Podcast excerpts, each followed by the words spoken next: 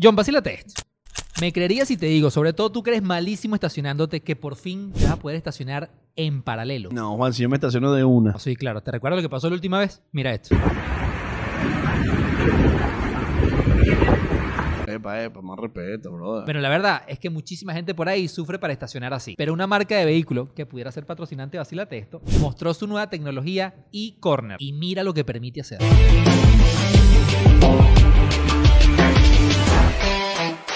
and, and.